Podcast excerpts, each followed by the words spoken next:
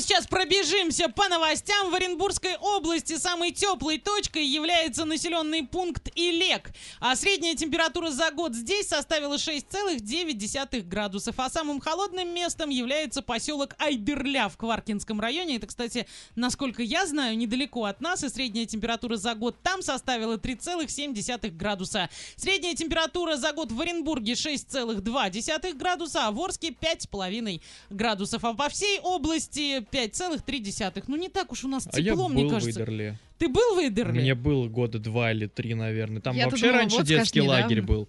А, ну смотрите, и в самом холодном месте взяли и детский лагерь Там сделали. клёво. Тебе Так там, холодно там было? землянику все летом собирают. Нет, Оль, ты что считаешь, что самые холодные участки нашей необъятной не заслуживают детских лагерей? Я думаю, что нет, надо как-то где-то, где потеплее. Не, ну, ну хотя сейчас, бы в сейчас там уже ничего нет. Может, это вот это А. на какое время? Это на вот этот год, который а, закончился. ну вот, видишь, а 2019. детский лагерь там был, я не знаю. Нет, ну я знаю, что вообще в принципе есть лагеря там, где холодно, они не очень рассчитаны на детей, конечно, вот, но там прям мороз морозный, да? Но все-таки да. В основном лагеря другого для других людей в холодных местах. Какие новости есть у тебя, Олеся? У меня, вы знаете, все очень как-то по-бытовому и даже, наверное, по-банальному. Вот правда, мне даже самой немножко скучно, но я не виновата в том, что это происходит.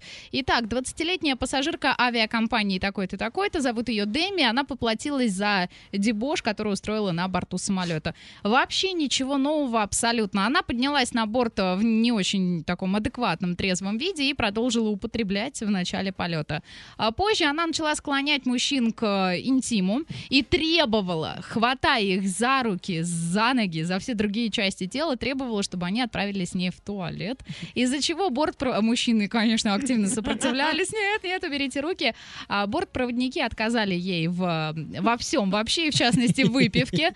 А тогда дамочка напала на членов экипажа и нескольких пассажиров. Но, опять же, что они вкладывают э, в слово «напала»? Напомню, ей 20 лет, и суть по фотографии — это маленькая хрупкая девочка.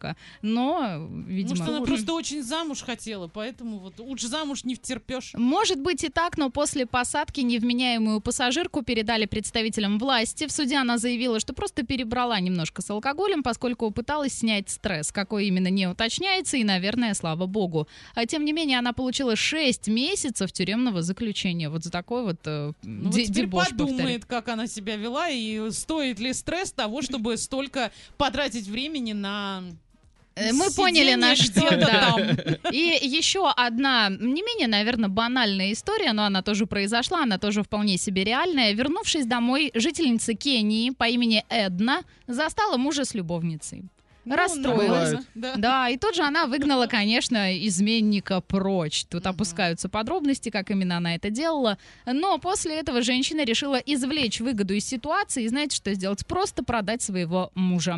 Она позвонила любовнице А с кому он предложением... теперь нужен? А, вот ну, нужен, любовница. да, да. Ну, с кем застала, тому и продала, понимаешь? За что купила, зато продаю. Она позвонила любовнице мужа и говорит, ты можешь на совсем его забрать, цена вопроса 17 тысяч долларов.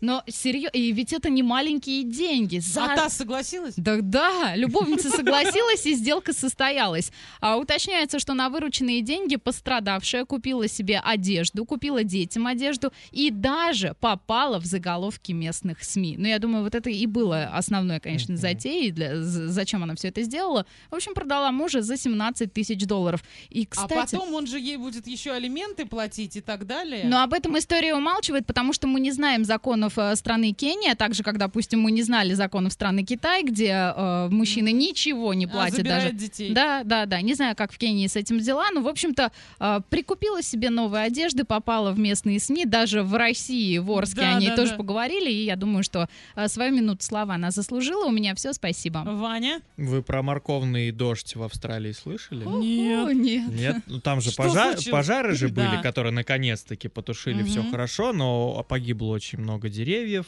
а животным теперь нечего кушать. Что сделали власти Астра- Австралии? Они просто с вертолетов выбрасывали морковь ведрами. Знаешь, бежит э, животное какое-то. Кенгуру. Кенгуру скачет по лесу. да, Кенгуру ест и морковь? его мор- Да неважно. И его просто окатило морковкой сверху. Прекрасно, он такой, ох, счастье привалило. Мне кажется, если морковка упадет а, с высоты, ну, на какой там примерно вертолеты летают, мне кажется, ему будет не до, не до того, а может чтобы быть, пожевать они морковку. нашли местечко, где не, не бежит никто.